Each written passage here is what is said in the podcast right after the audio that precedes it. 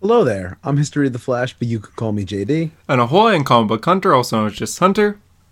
And this is a Hero Story, episode 112. Welcome. Ahoy. A Hero Story is a podcast where we talk all things comics. That includes comic book movies, comic book animation, comic book video games, comic books themselves. You name it, we probably talk about it.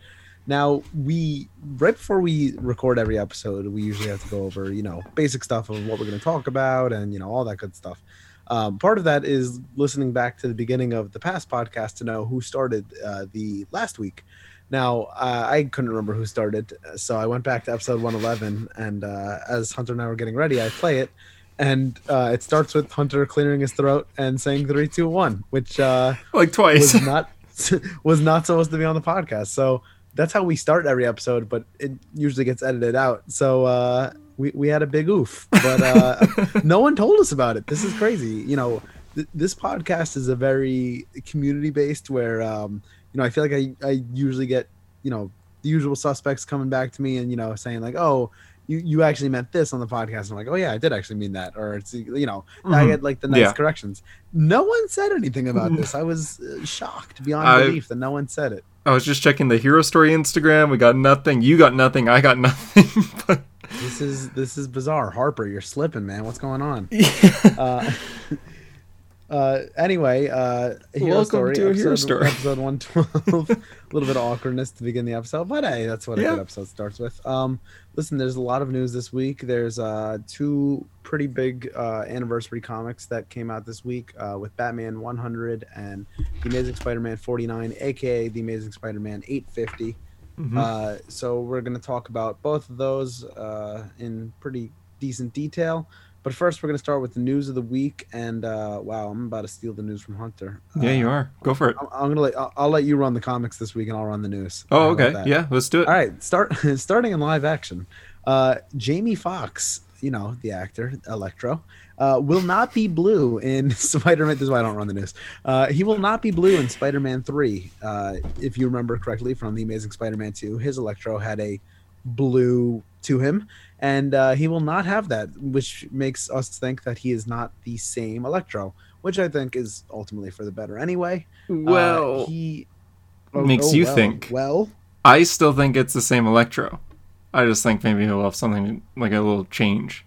You know, people change their Oh. suits in movies, but I, I think it's still the same guy. But go on with your theories. Anyway, I, I think it's similar to how J.K. Simmons plays J. Jonah Jameson in the new Spider-Man movies, and he played it in the old ones. It's not the same character, but he's playing the same person. So I, I think that's what the Jamie Foxx thing is ultimately going to come down to. But uh, who knows? Uh, anyway, moving on to oh no, let's stay with all the Spider-Man stuff because there was a ton of Spider-Man yeah. news Stick with. Spider-Man. Speaking of Jamie Foxx, real quick, do you think he will get the green and yellow suit in this case? I really hope so, but if anything, I think it'll be kind of like the modern version of it, kind of like what they Yeah. did with Mysterio and kind of like what they did with Vulture. But yeah, I, I think they would do that. I, I hope so at least, and just you know, he doesn't have to be blue for this. Although he was blue in the Ultimate comics, so him being blue in the Amazing Spider-Man Two was in like that's not Electro. It's still a little comic book origin there. I could be very as I'm saying this, I'm like, wait, was he blue? So, anyways, I Continue listen, with the I, I've never read Ultimate. I've never read Ultimate Spider-Man, so I can't fact check you there. But, but I Tyler, as the big uh, Tyler, as the big Ultimate Spider-Man fan, is about to tear you a new. Uh, a Oh new no, no, yeah, he is blue. yeah, sorry, my I, I did read Ultimate Spider-Man, but it's also like one of the first superhero books I got into. I think the last time I read it was like maybe eight or nine years ago. So it's been a while. you're, you're you're due for a reread. It seems. I, I would love to reread it actually. But yeah, anyway, sticking with the Spider-Man Uh, news. Yeah, yeah. So, uh, uh, uh, Kirsten Dunst, who played Mary Jane in the original Spider-Man trilogy, and Dane DeHaan, DeHaan, uh, he Uh, who played like Norm- that. Norman. I mean, not Norman. Uh, Harry Osborn in the Amazing Spider-Man series uh, are both rumored to be joining the cast of Spider-Man Three. So it appears that Spider-Man Three may be going for some multiverse stuff, which segues us into the next thing. Uh, Benedict Cumberbatch, Doctor Strange himself, is going to be in Spider-Man Three, which opens the door to multiverse. So, does Benedict being in Spider-Man Three confirm the news about uh, Kirsten and Dane? It seems like Possibly. he is gonna have a major role, unlike Thor Ragnarok, which everyone seems to forget Doctor Strange was in for like three minutes at a time. Yeah. Yeah, so now it seems like he's actually gonna have a major role in this. My problem is when the news was reported officially, they said he is replacing Robert Downey Jr. as a mentor to Spider-Man, and they also mentioned like a, or replacing him as from Nick Fury as a mentor in Far From Home. Spider-Man doesn't need a mentor. He, he really doesn't. His mentor is Uncle Ben. Uh, uh, Mr. Mr. Mr. Mr. Magic Man, please. Yeah, we don't Uh, need that. listen, it's, it's it's it's gonna be a little tough when he goes to give him like a science five and or a magic five. Oh god, I. please don't do I understand you have a younger Peter here, but at this point, with the third movie and like his what sixth appearance, fifth appearance, sixth appearance in the MCU, he should be out of high school by now, right? Or just graduating around that age. Uh, probably right at the end of high school. Yeah, I mean that's what Peter was in Amazing Spider-Man 2, and he didn't have a mentor. So why does why does Tom Holland's Peter need a mentor? He should very much like strive to be his own thing, get out of the Avengers shadows, like Kevin said originally after Far From Home that he's going to be his own character now. But now it seems he's going to have a mentor. I don't get me wrong, I love Doctor Strange.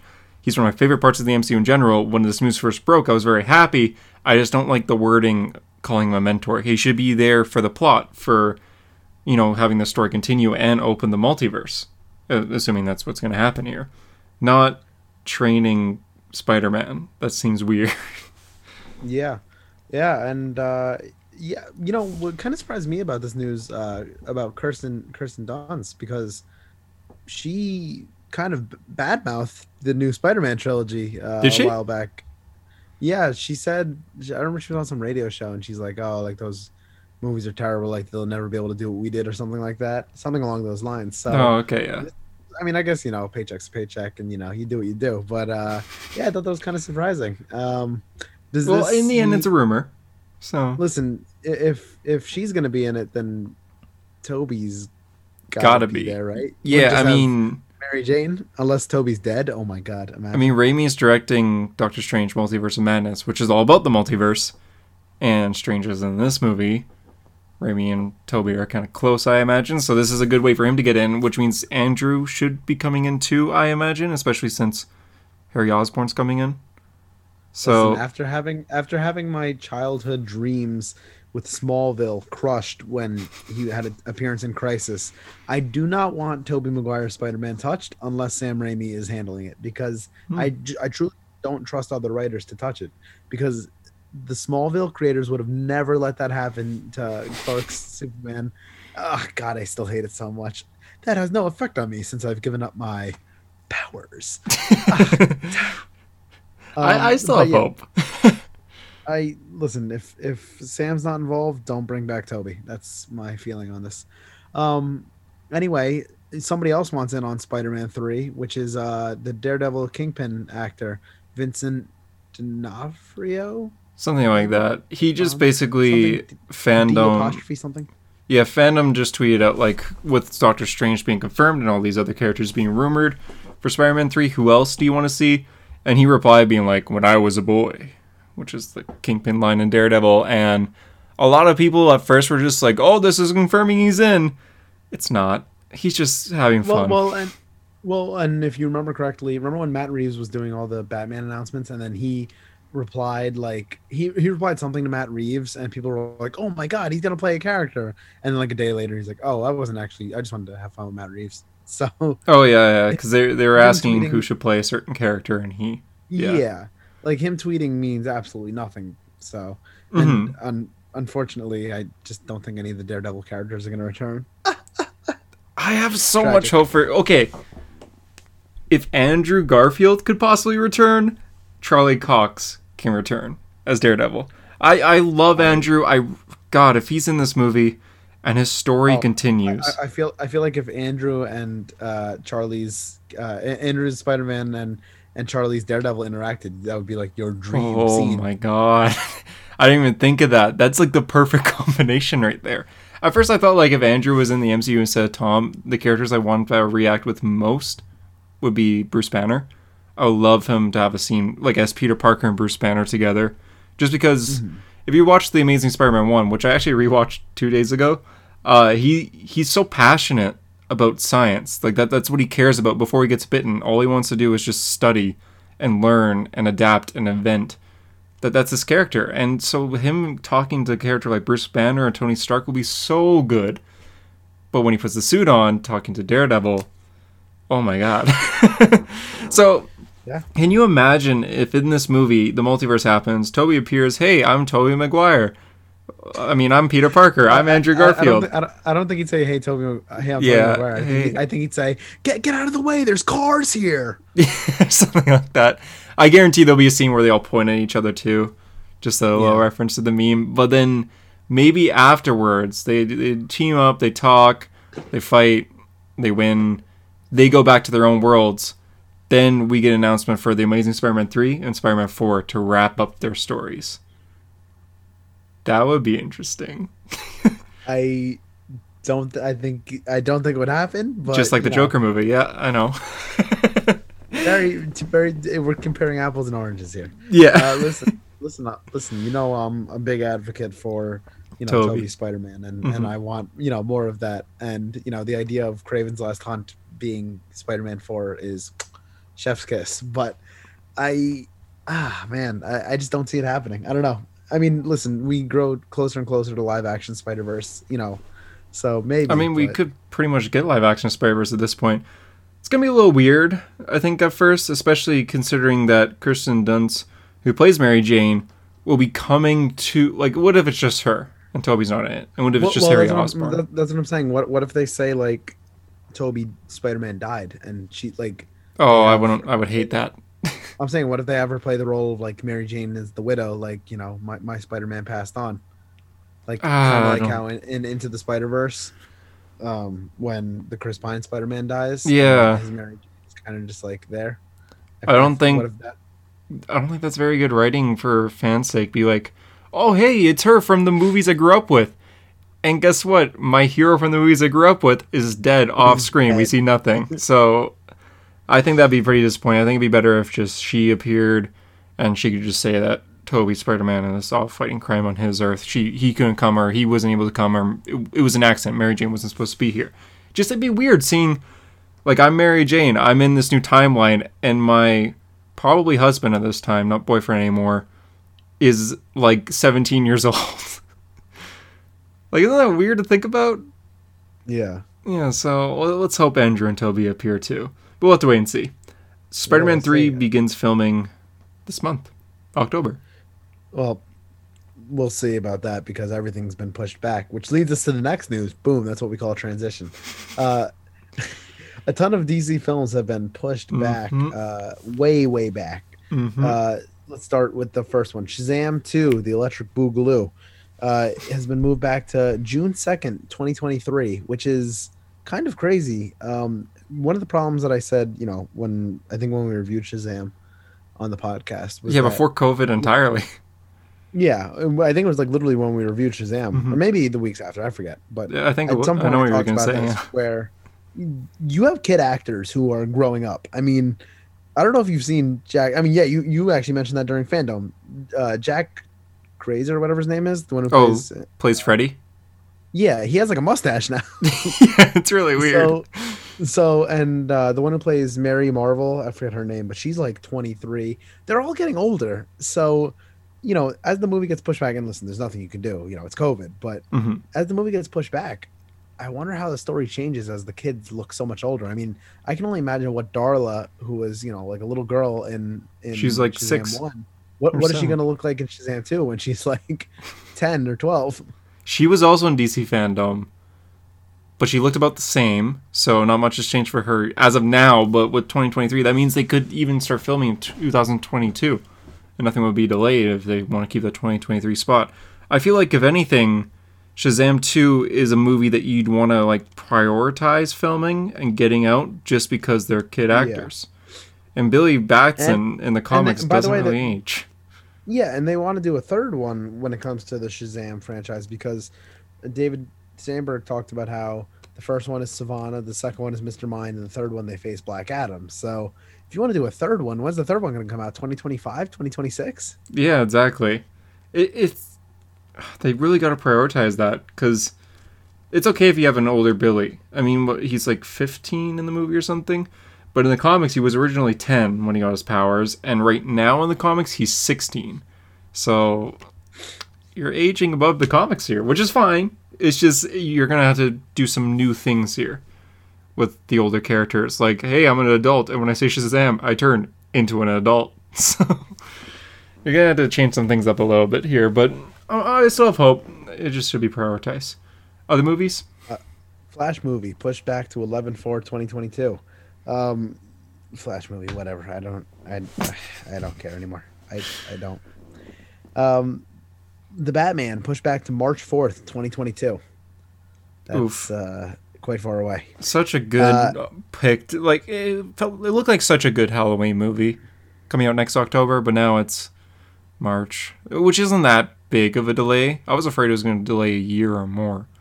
So March isn't that is, bad. well, to be fair, this is just as of now. It could go further. yeah. Um, and then uh, speaking of further, Black Adam, undated. It literally just lost its release date, and now we don't know when it'll come out. So uh, That is the worst one out of them all. tough things going on for Warner Brothers DC right now. Because with that Black Adam no release date, now it feels like it's a lot less motivating to focus on. As like the production company, like, oh, we gotta focus on Flash. Do we have to focus on Black Adam? Ah, it's okay. We we don't have to announce the release date yet, kind of thing. Dwayne Johnson said that he was so passionate about this role and he was so excited to get into the suit and everything this year, and then immediately he, he teased on Instagram that he was on his way to film Black Adam, but now he's filming a Netflix movie instead. And now that Black Adam has no release date, I feel like, oh, there's no rush for Black Adam. I'll film another comedy. I'll film another Jumanji. I'll film another action movie. And Black Adam's going to get pushed back more and more and more and more. Eventually, it's going to be a 20, day, 20 year delay because this movie was originally coming out in 2007. So, what well, the Shazam movie was, but it was supposed to star Black Adam playing, or The Rock as Black Adam. So, the fact that it has no release date really bothers me. Yeah, it's it's tough. Um, And speaking of that Flash movie, uh, Gal Gadot is rumored to be appearing in the Flash movie now. Um, you know, we know Wonder Woman has a role in Flashpoint. Clearly, Flashpoint is not going to be the same at all. But No. uh, yeah, maybe she'll be there with Ben Affleck's Batman. Who knows? We'll to wait Um, and see, yeah. uh, yeah, I don't know if she'll actually be in it, but apparently she's being pursued for it. I'd be Uh, okay with it, but yeah. Yeah, uh, I, I'm I, I'm very indifferent. It's a Flash movie. I don't care. yeah. Um, the Invincible trailer, which I actually still haven't seen, but our very own comic book hunter is gonna talk about because Hunter. briefly, kind of. Invincible is a comic book made by Robert Kirkman, who created Walking Dead. I believe it's from Image Comics. I could be very wrong. Uh, oh no, I could be wrong. Let's just say it's an indie company that isn't Marvel DC. Yes, Image Comics. Sorry, my bad. Uh, it's kind of considered like the best comic ever made. A lot of people say that. A lot of people also say it's a little overrated. But as far as I could tell, nothing but good things. Even the people that say it's overrated still say it's a solid read. Um, so I've never read it personally. I just hurt so many listeners by saying that. But fear not, because I ordered the compendium online, and it's supposed to arrive tomorrow, which is issues one to forty nine all in one big trade. It's gonna be thick. I'm gonna put it on my shelf. I'll probably post post on my story if you're listening on Friday assuming it arrives Friday. If not, it'll be on Saturday. It'll be on my story how big it is. But yeah, um, this trailer alone kind of convinced me like, wow, this looks good. I am going to start reading this finally. This pushed me to read it. So yeah, um, it's basically about a superhero, and that's all I want to say because I don't want to say anything else and like be, like, oh, that's not true. You haven't read it. You can't just say that because that's not that doesn't actually happen. But yeah, the trailer itself looks very much like Young Justice as style, like the art style in a way. It's very much like the uh, artist on there, uh, Ryan Ottley, who is currently doing the art for The Amazing Spider-Man. Um, but in general, the art style for the show looks a bit like Ryan Ottley, a bit like Young Justice, but it is going to be dark. There is gore, there is blood, all shown in the trailer. So, and it's animated. I'm ready for it. Yeah. Yeah. There's my speech. Still haven't seen the trailer. Uh, my podcast prep is not there. Yeah. Um, anyway, anyway, maybe maybe uh, the compendium does sound interesting, even though I typically just stick to trades. But I mean, it's still uh, technically like a trade. uh, but I'm saying size wise for my shelf. Um, Yeah. But yeah, uh, Invincible is a thing that I've considered getting into before. Uh, My problem is I just feel like I always have so much to read. Like everyone's to read list. Like if you if you read comics, your to read list is just like always through the roof. So Yeah. Well, what is your to read list right now? Are you done Impulse or?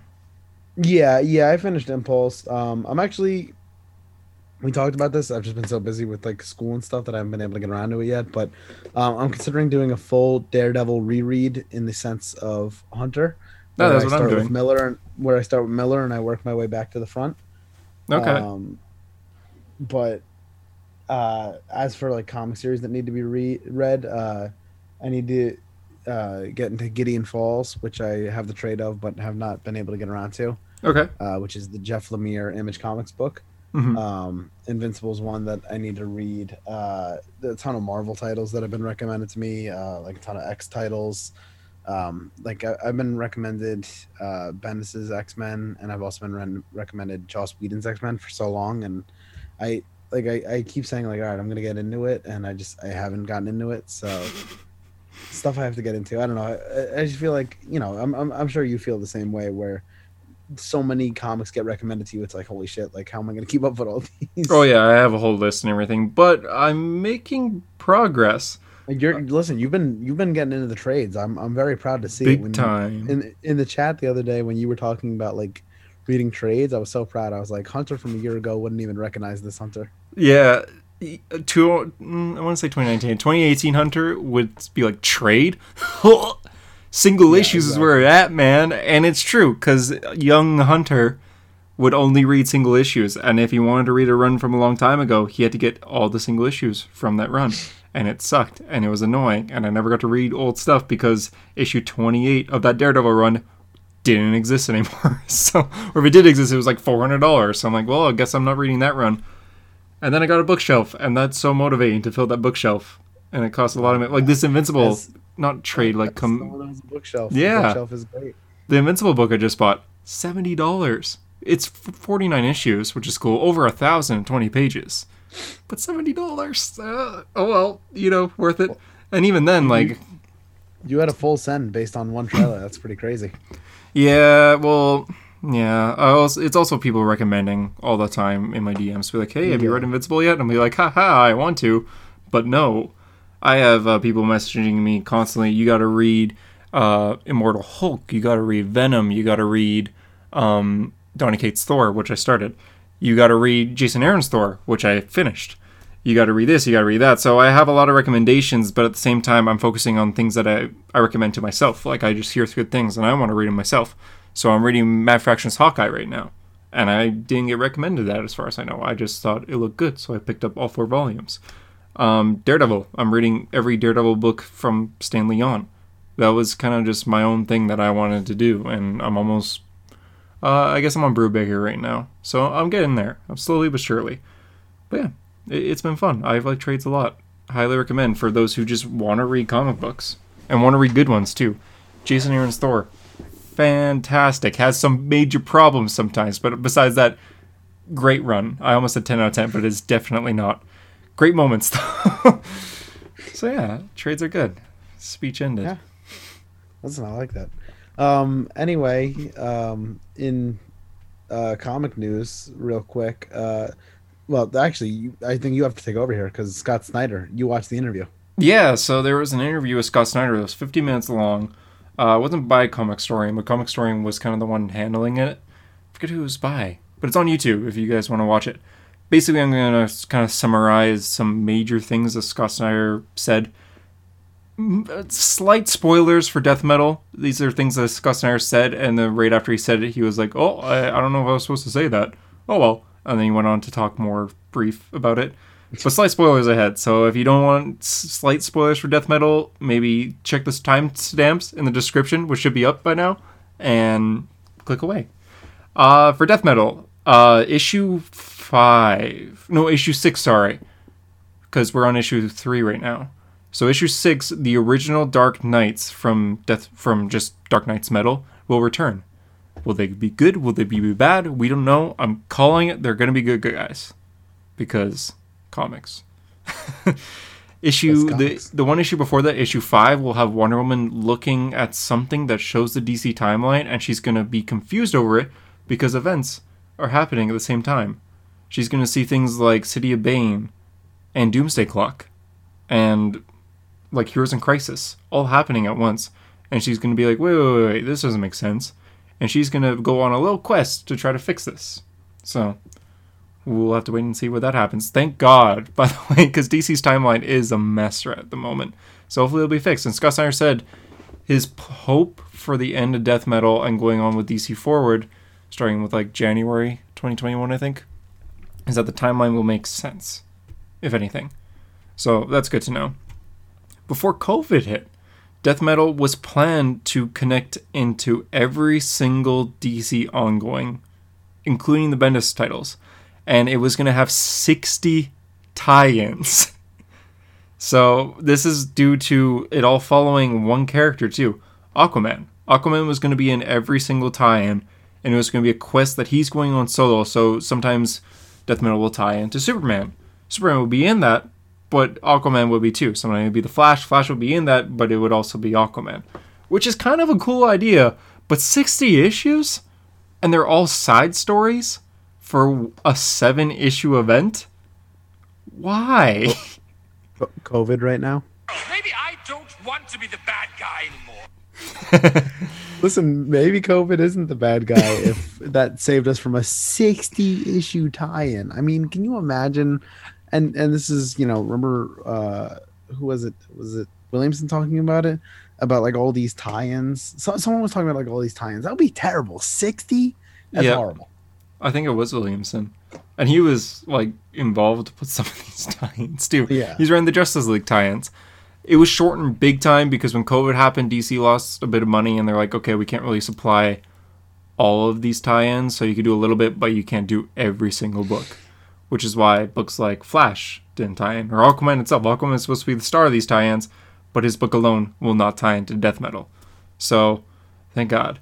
Within these tie-ins, some characters from the one-shots that we got from Death Metal were supposed to have way bigger roles, including the Batmobile, who's also alive. He was supposed to be like a transformer from a transformer-like planet, and there was supposed to be a whole plot with that. The baby Batman, which appeared in the episode where I don't think you were in it, it was just Tyler Harper and I. yeah, yeah, it was you it was you And guys we're like like, listen to that. This is the worst comic I've ever read in my life. Well, apparently, it's supposed to continue. We, all- we all know did. Harper Harper would have loved Baby Batman's miniseries. Yeah, for those who don't know, it's basically an alternate dimension where Batman turns himself into a baby, and that's it. There is no story. It's just he turns himself into a baby. Does he turn back? No. The issue ends. That was supposed to apparently continue, but it never is now. And then the other major character was Aquaman, like I was saying. So a few weird death metal things, but Scott Snyder also said death metal seems like his kind of grand finale in a way where this might be his last event, but he still has two more comics that he wants to do with DC and is confirmed to be doing with DC, unannounced yet, before he might just stop working for DC and work on his own company with his own indie books, which is cool. I mean, he's his indie books have been very successful f- so far. He has an Indiegogo up for one. I was gonna say his Noc- Nocterra, I think it's called, has like Yeah. blown expectations out of the water. So hmm he, he he has that fan base now, like him, guys like him, Donny Cates. They have that fan base now that will pretty much just buy whatever they're gonna write. Mhm. So why not go to your own company where you can make you know more money and you have more story freedom? Like it, it makes sense. Exactly, yeah. Uh, with this DC stuff, though, he did mention that he's working on something with Francis Manapul. He didn't say what it was, but then a few minutes later, he said that one of the books is going to be a Nightwing comic. He didn't say he's like becoming the writer of Nightwing. He just said a Nightwing comic. So I'm guessing Black Label, like three issue Nightwing story. What was that Nightwing comic that came out um fairly early in Rebirth? Uh, New Order, I think. That was like a Elseworld Nightwing comic. It was, I wonder if he's yeah. gonna do something like that. Yeah, something like that. That was the one where Nightwing was like evil. It was like Batman Red. It was the Batman Red Sun universe, wasn't it? Like Superman Red Sun, but Nightwing. I could be very wrong. I didn't read it. Yeah, So- I, I don't. I don't think it, I read it, but I don't think. It Oh, was you Red did? Sun. oh, okay. I think it was like. I, it it reminded me of like Future's End type, um, like future, and okay. I just remember Wally West having a black suit. Of course, that's what you remember the Flash character. of course, it, of course it is. Yeah, but yeah, he's writing a Nightwing book, probably three issue Black Label, like New Order, but Francis Manapul would be on art. I'd be okay with that.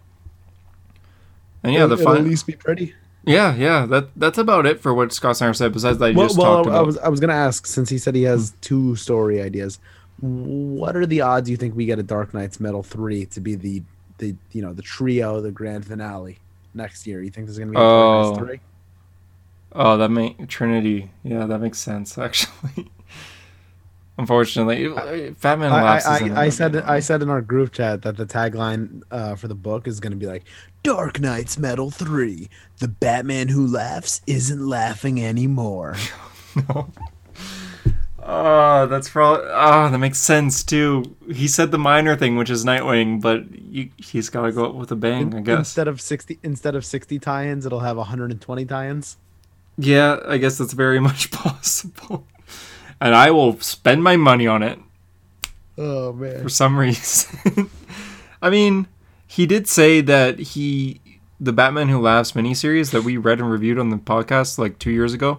Remember that? It was six issues, maybe seven. Yeah, It was terrible. Yeah, he said that was supposed to be longer. That was supposed to be an ongoing originally, and they're like, no, Oh, no, let's make it, let's make it shorter. So I I think it was supposed to be that like twelve issues or something like that. But they're like, no, let's make it shorter. And the reason why they decided to make it shorter was because uh, Scott Snyder d- didn't want to overuse him. He said, which I kind of feel like he already is overusing him. But he's like, I wanted to like use him for a little bit and put him away for a bit as well. And also because he didn't want to be known as the edgy guy at DC, just showing this edgy Batman killing people Um, in edgy Uh, ways. i- i- is he not self-aware of you know everything that the Batman Who Laughs is? and then right when he said that comic story and was like, "Oh, but you you write such a good Batman who laughs," it's like, okay, who else has written? Joshua Williamson, I guess, in Batman Superman. But that's about it. So, I mean, for those who love Batman who laughs, I'm sorry, you could have gotten more of him. For those who dislike Batman who laughs, we Epic lived. Victory Royale. yeah. But yeah, that- that's about all he kind of said in the interview. There's a few more things that I either can't remember at the moment or they're just talk about like how he got with DC and like his ideas for the future and how he came up with certain characters and stuff like that. So yeah, last bit of comic news. Um, Daredevil, the ongoing that we all love, written by Chip Zdarsky, is in fact going to tie into King in Black, which is the upcoming Venom arc or I guess Venom event starting in December at Marvel. We didn't think he was going to tie in when we first broke this news on the show, just because Daredevil is a very grounded story and he didn't tie into War of the Realms, which is the last event. But it seems like he is tying into King in Black, so. wah, wah. Or yippee, you know, depends how good the po- the event is. We'll have to wait and see. Yeah. That's it for the news And, the yeah, week. that's it. So uh so let's jump on to the comics. Um Yeah, 33 Batman- minutes. 33 minutes. Uh Batman 100. Now listen, we could break this down panel by panel, but honestly, I just want to have like a discussion about it. Okay. I I have this feeling with Joker War where it's like you know, I, I, I kept expecting it to just kind of take off and oddly enough, it gave me some of the things that I wanted, but I just I felt absolutely nothing reading Batman 100. I mean, I read it and I was kind of just like, oh, okay, that happened. Like, I, I, I didn't get that warm feeling inside that I love from comics. I just, I got nothing. I was just like, well, well, that was a comic that happened. That was an event that happened. You know, we get things that I like. Barbara becoming Oracle again, Nightwing being Nightwing again. But I, I feel nothing inside. I don't know. Is it is it just me or is this like it, it, it felt like a nothing burger of an event and or a nothing burger of a comic. I don't know. It did some Maybe good just- things, like you said, Barbara back and uh, both Steph and Cass getting the bat symbol on their suits, uh, Nightwing returning, like you just said. The art is fantastic too. Jorge Jimenez Oh, draws such a top good notch. And I'm sad that he's going to be done on Batman. He is not. Oh, I thought 100 was his last issue. I thought so too. Oh, I guess that could have been the news of the week. He announced this week that Jorge Jimenez will be re- continuing his art on Batman for all of 2021. Oh, beautiful. So a- after 2021, I think he says he's going. He might be trying to get to on a different book, depending on who's writing what. But for all of 2021, he signed a contract saying that he will be on Batman for future That's arcs. awesome. Not every arc Okay. because the man needs a break. But yeah, Yeah. But he is still going to be on art, and he draws such a good Nightwing. Let's hope Nightwing's still involved. But that being said, I agree with you. When I got to the end of this, there's little like side stories afterwards, like epilogues and things like that, ma- making the issue a bit thicker. When I got to those side stories, I was like, why are there side stories in this? Oh wait, it's a hundredth issue. Like, it just kind of felt like a regular end of the arc issue, a regular Batman versus Joker, not a grand finale like it was advertised. Yeah. So I agree. Why is that? I don't know. Uh, maybe it's you know Harper said a few weeks ago that you know part of why he couldn't feel the hype for Joker War is because it didn't really feel earned. Like a, a, a an event like that is supposed to take place like more towards the end of the run, Mhm. and since Tynion kind of like just started, it's kind of just like oh okay, you know. I Yeah. I don't know. For for me, it's it's not. You know, I, I've thought Tynion's Batman is fine. I think it's very serviceable. I, you know, it's it's not that Joker War is bad. It's just that it's so. Eh. Maybe it's the way that it was, you know, pushed and advertised. Maybe it's the way that it's been talked about. But I, I just feel like it's not much.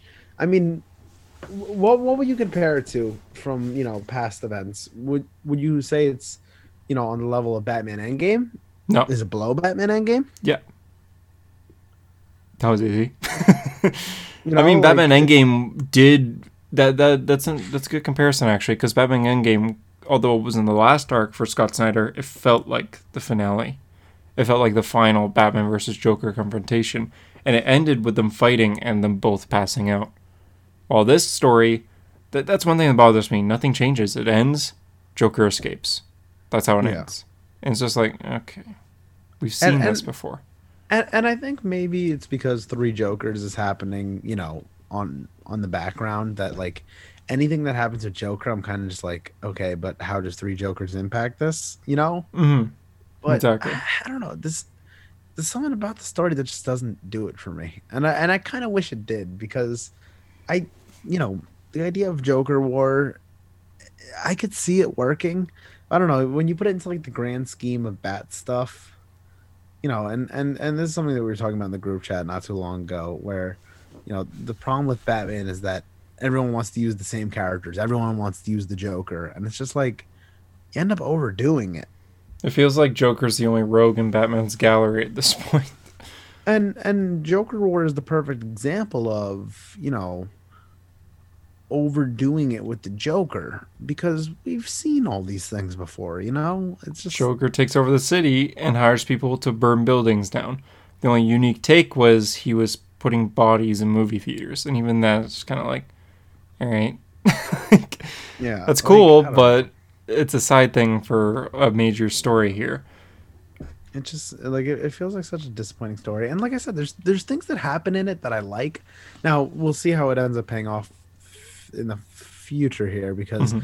Babs' Oracle. uh, sign me up. That's Yeah. amazing. That's cool. Uh, Nightwing returning. That's awesome. Nightwing returning, sign me up. Amazing. Mm-hmm. Uh, Cass and Steph taking on you know the bigger bat role. Amazing. I'm curious if if Babs will be staying as Oracle. Will we see a actual pass the baton? This is something I was talking to Comic View Tom about.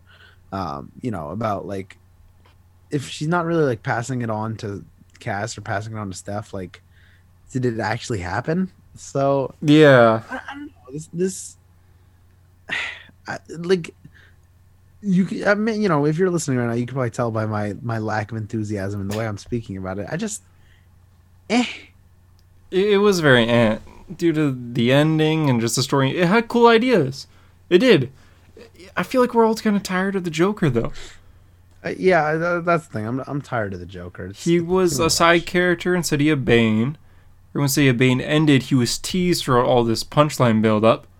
Then we have Joker War, and at, while at the same time we have three Jokers, and starting in two months we have Batman, Catwoman, and Joker's gonna be one of the villains to that.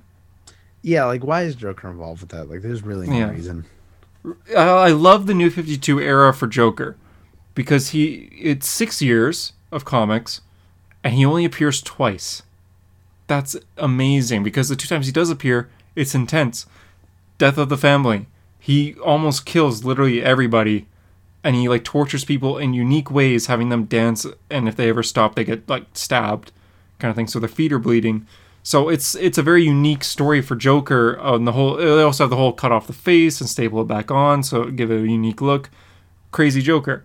And then you got Endgame, which is the return of Joker. I think three years later, after Death of the Family, and that's like the final battle, and it ends with theories of Joker is either like he's been alive for ages and ages and ages, tying on that whole like we don't know his true origin, or we also have the whole he's sane now as he appears in the next arc, or a man similar to him who appears in the next arc as a sane man, and he might have died because it also ends with him getting stabbed and falling unconscious. So it has so many different possible takes to the ending. While this story, the ending is Joker escaped. The end. That's, that's what I'm saying. Like it feels like they're setting up future Joker stuff too, and it's just like, eh. Mm-hmm. I don't know. I, I think James Tynion's a very good writer, but I don't know. I just think Yeah, Joker War is, eh. It's, it's okay. it is very much just an okay story.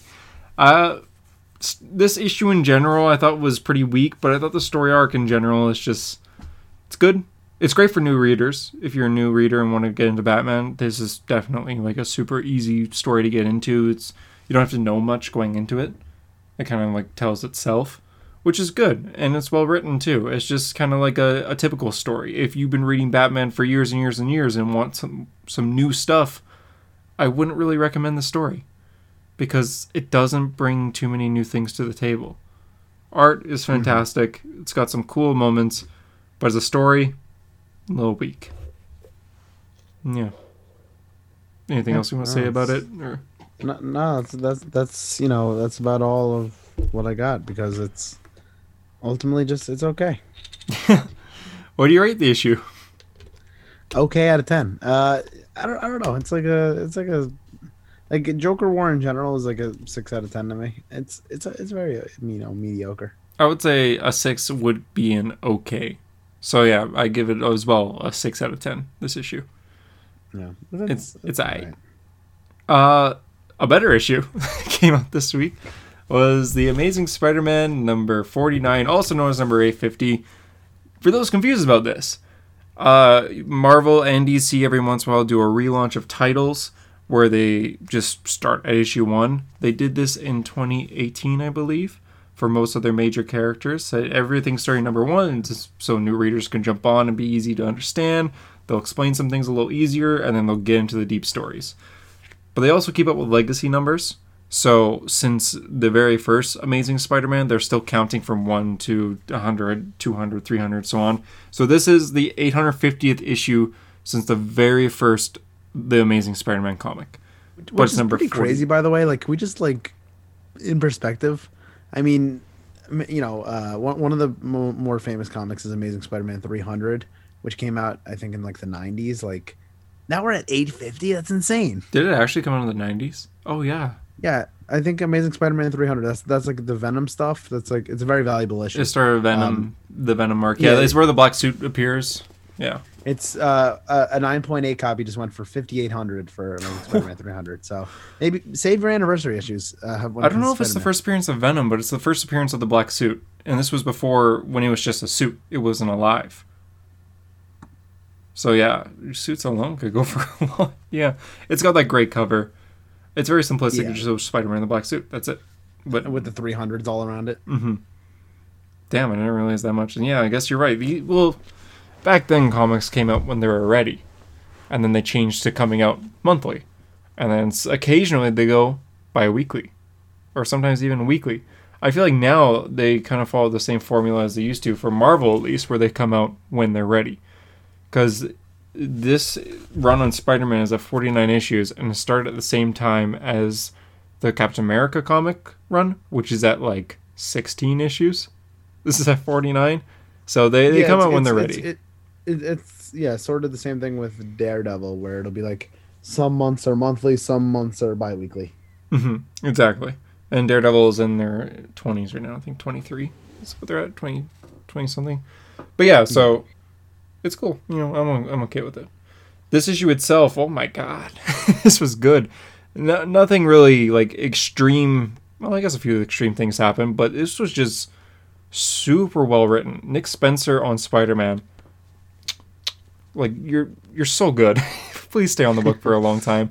And Patrick Gleason joins the art next issue, but right now it's Ryan Ottley and uh, Ramos. I'm trying to find the last name of this Humberto guy. Ramos. Yeah, yeah, yeah.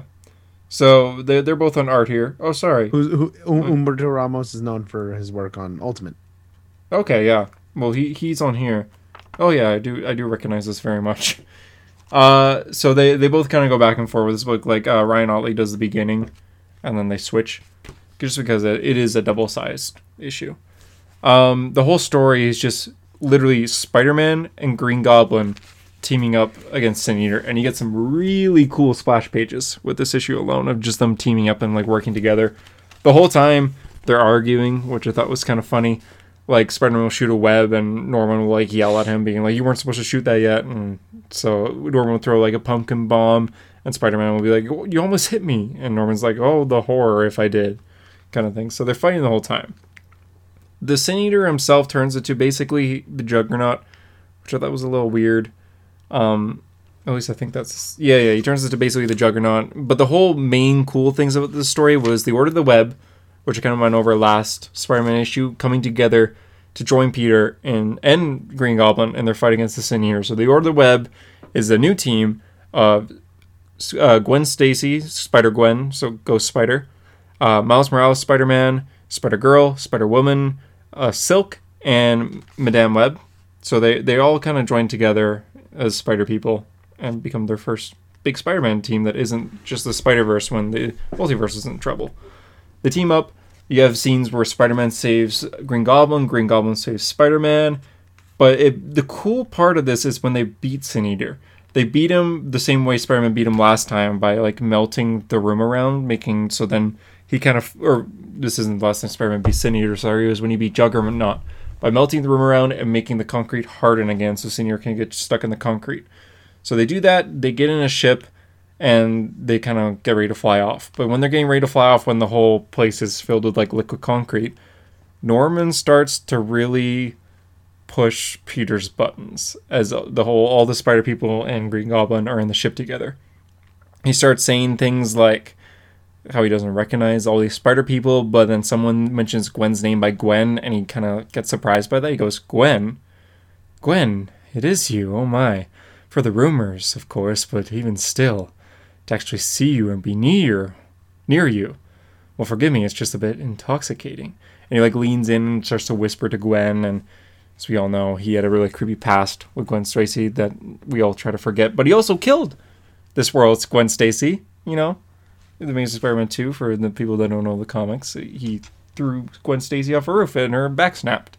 So seeing a Gwen Stacy from an alternate reality really makes him start to threat her in more of a typical like mustache twirling villain, but in a good way here, as he's saying some really good dialogue, and that really forces Peter to kind of yell at him, being like, "You look, we teamed up for this, but that that's it. After this, you're done."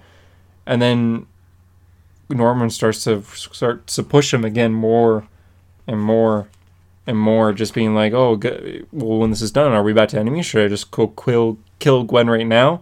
And it leads to Spider-Man having flashbacks to Gwen's death, to other friends' deaths. There's all these deaths of innocent people that died because of Norman Osborn. And he ends it by opening up the ship, and Peter throws Norman out into the wet concrete, and they fly away, leaving Norman to maybe drown. It doesn't really show. You kind of show him struggling to get out, but we don't actually see him get out in the end. So Peter almost killed Norman here. That's like the big takeaway from this. Like he was tired of Green Goblin and he tried to kill him. Didn't kill him, didn't succeed because it looks like Norman did live. But yeah, as far as uh centipede guy, which I forget his name is, we still know his ident- Kindred? identity. Yeah, Kindred.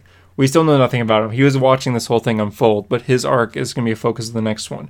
And the Order of the Web will be staying with it all in the next one. The next issue is all going to be done by Patrick Gleason. He's doing the next arc, and the cover is Spider-Man hiding from the other Spider people. It looks really cool, but we don't really know much about the story. All in all, it was really good for the run this issue. If you're new to Spider-Man comics, I wouldn't recommend picking up a 50. I would recommend reading from maybe uh, issue 40 up because this was about like a close to a 10 issue arc. So you fully understand because this was basically just a continuation from where we last left off and the finale of the Sin Eater arc with Green Goblin teaming up. It was great, but yeah, don't recommend for new readers, unlike the Batman comic. So yeah, all in all, I give it like a eight point five nine, maybe. It was good. I enjoyed it a lot. I'm looking forward to the next one. Yeah, That's good. we are. Yeah, that's Sorry, go on. that's you know that's that's that's pretty much the uh the comics of the week. Uh Mm-hmm. now I don't know what time we're at. We're a little short 50. on time, aren't we? Fifty minutes. 50. Okay. We got about 10 minutes to, you know, kind of go over some stuff. Um we already had our trade talk. Uh what what do you think about doing some comic history? Yeah, so this was a pitch I came up with JD last week because we thought we would have a super short episode last week, but ended up going way longer than we thought. So I thought, new segment to a hero story, history lessons, where we give you the history of certain characters from Marvel and DC. Not like, oh, his parents were shot and so he trained all his life kind of thing. We're giving the actual histories of the real people, how these people came up with Batman, Captain America, Spider Man, Superman, all these characters that we all know and love, how they come to be. We didn't really plan this. Who we, who we want to do here? Uh I think the best one to start with is the uh first Avenger himself, Captain America. Okay, the history of Captain Uh, America, told unscripted by JD and me. Oh, boy, we both know it though. and and I and I did promise that I knew his history. Okay, so um, Captain America came around in the 40s, 1941. Uh, he, his first appearance is in his own title, Captain America Comics Number One. Mhm. Uh, he was made as essentially war propaganda. Uh, Literally. in the golden in the golden age of comics, propaganda was a big thing in comics. Uh, comics were meant to sell war bonds. Uh, you may recognize famous, you know, Superman covers. Uh, w- one that comes to mind for me is uh, if you want to slap a Jap, and it's Superman slapping a Japanese guy, and it's uh, buy war bonds. Jesus. And, uh, yeah, it's, it's, you know, I mean, we were at war with the United States was at war with Japan, so that was, you Mhm. know, if, if Superman says go to war with Japan, well, I guess the kids are gonna like it too. yeah. So uh, uh, Captain America was used in the same sense, and um, all his stories were told uh, about you know World War II. Uh, it, it was told about you know either him on the home front uh, catching spies or him on the war front. Punching so Hitler. uh, yeah, there, there's the iconic shot of him punching Hitler. which was Uh, huge risk for the comic to do, showing him punching the enemy and then giving it to soldiers to read while they're deployed in Germany. Basically, Yeah, well, well, well. So uh, it, he was created by Joe Simon and Jack Kirby, both uh, who are of Jewish descent, and uh, Mhm. they they both said that you know having Captain America punch Hitler was you know like all, all they could have wanted. Uh, because then uh, a soldier could read that and be like, "I want to do that. I want to be like Captain America."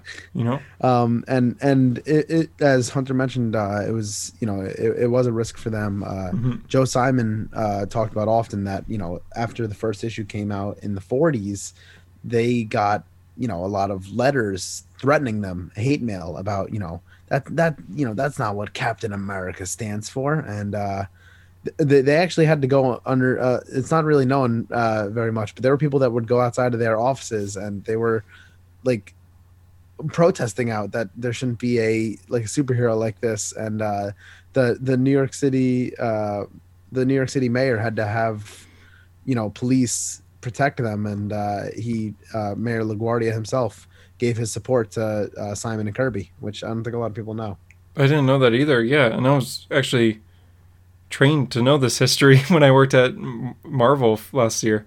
So interesting. yeah they, they they all had uh you know th- there, there was a lot of threats on them but uh Huh. yeah captain america captain america lived on and he ended up appearing in a lot of comics uh throughout the 40s uh although unfortunately he went through what every comic book went through at the end of the 40s slash early 50s uh the the comic book drought where they the golden age comics kind of died off uh Well, this is also due to the war ending. World War II is over. What's the, The point war- of Captain war, America? The war ends in forty. Yeah, the war ends in forty-five, and not as many people are reading comics, and uh, the comic book industry goes away from superhero comics for a while, Mhm. and Captain America goes on ice.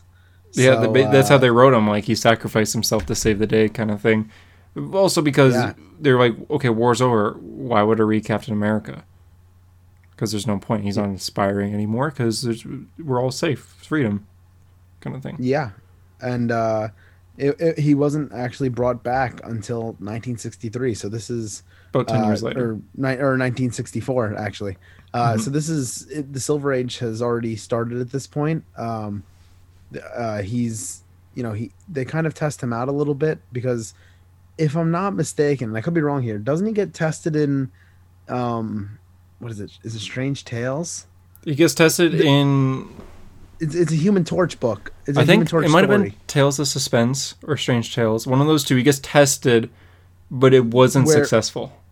Yeah, so they, they have like a Human Torch story about Captain America to see like, all right, could we bring Captain America back? But this Now- story took place during the war again, so they went back to when- Yeah. during World War II. He just happened to meet Human Torch, kind of thing. Yeah, and and and during you know it- to look at the time period, now we're in the 1963. Something big happens in America in 1963. President John F. Kennedy gets assassinated, and Stan Lee sees that the nation is mourning. I mean, it was you know they lost their president. It was very tough, Mhm. and he thinks that America needs a hero. America needs someone to look up to.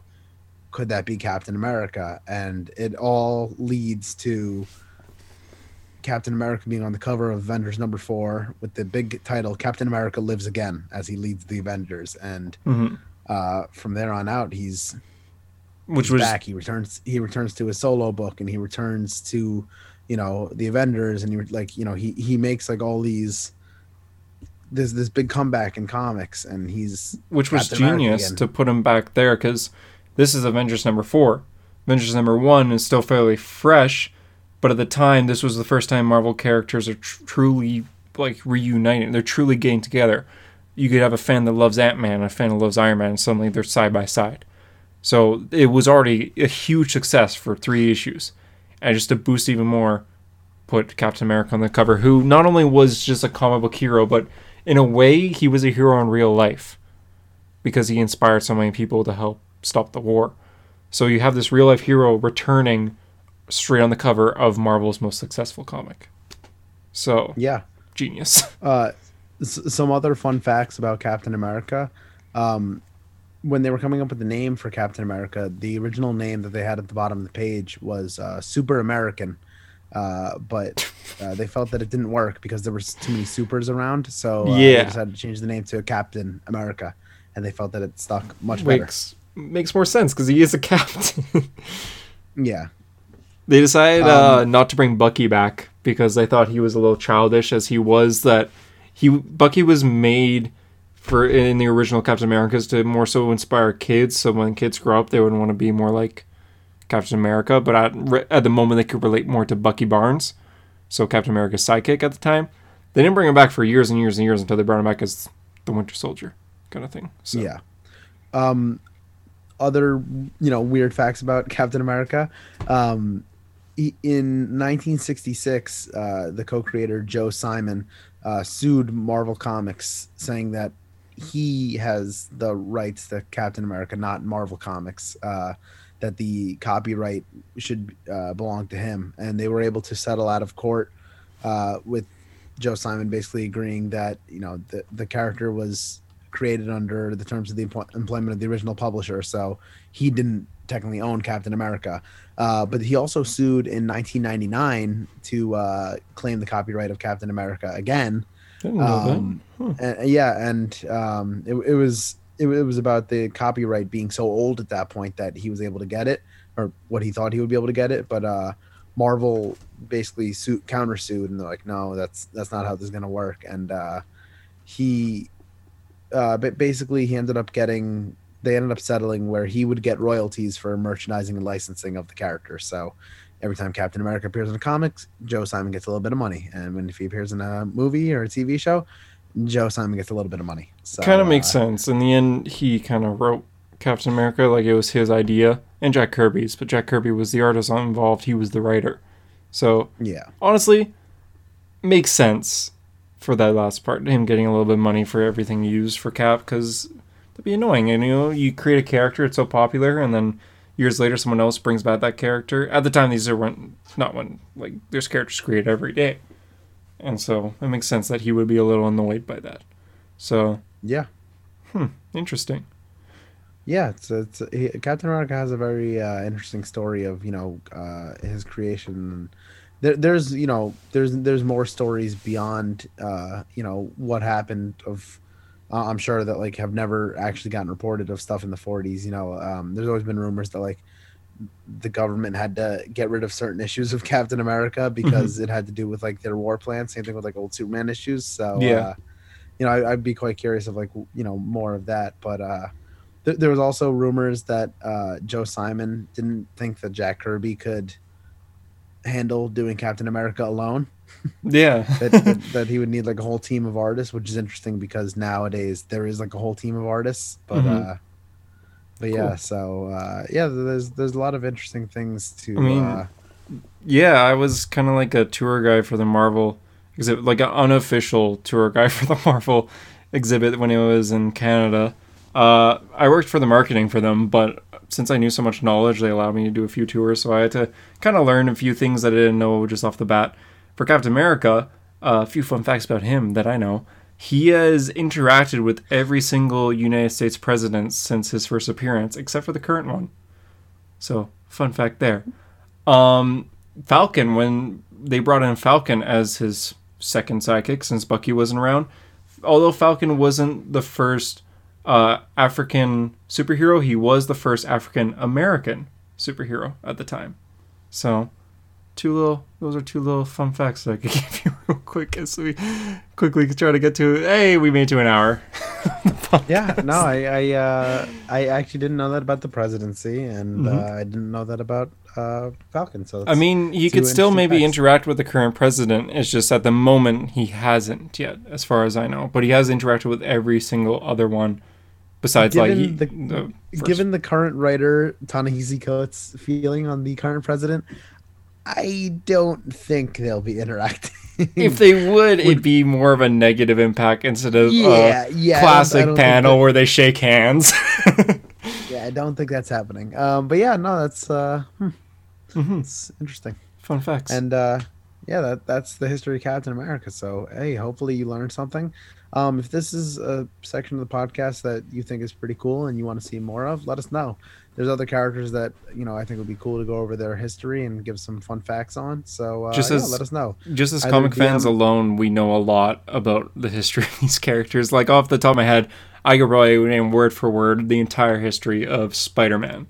So if you guys want to, I know that one's probably kind of typical. I feel like a lot of people know that one, but if you want to hear us talk about, what you can, or the characters that know the entire history of Black Panther. I know it all for more modern characters, Jessica Cruz, uh, Miles Morales, stuff like that, as well as other classics, Batman, Superman. We, we'll go to DC as well. But yeah, like JD Yeah, said, let us know. Yeah, so uh, yeah, the DM us on uh, our accounts or DM us on a hero story. I, I'd be interested to hear if you guys like this kind of thing on the podcast. And uh, yeah, Yeah. that pretty much brings us to the end of the podcast. So uh, hey, thanks for listening. Uh, if you're listening on iTunes, we appreciate a five star review. If you're listening anywhere else, we appreciate a follow slash, slash subscribe. Uh, we're going very strong with our Indiegogo for the price of hero pays. that. I'm very very proud of the uh, very proud of the growth we've had there. Uh, it's been a ton of fun to you know see see the success come in and like I said I, I, I couldn't be more happy you know it, it still blows my mind that hey people want to see our stuff so uh, yeah we're up to you so 74% of our goal which is uh, pretty damn good we're uh, very, pretty very good.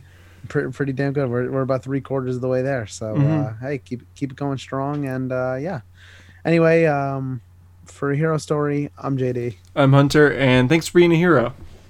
and remember every second is a gift goodbye What?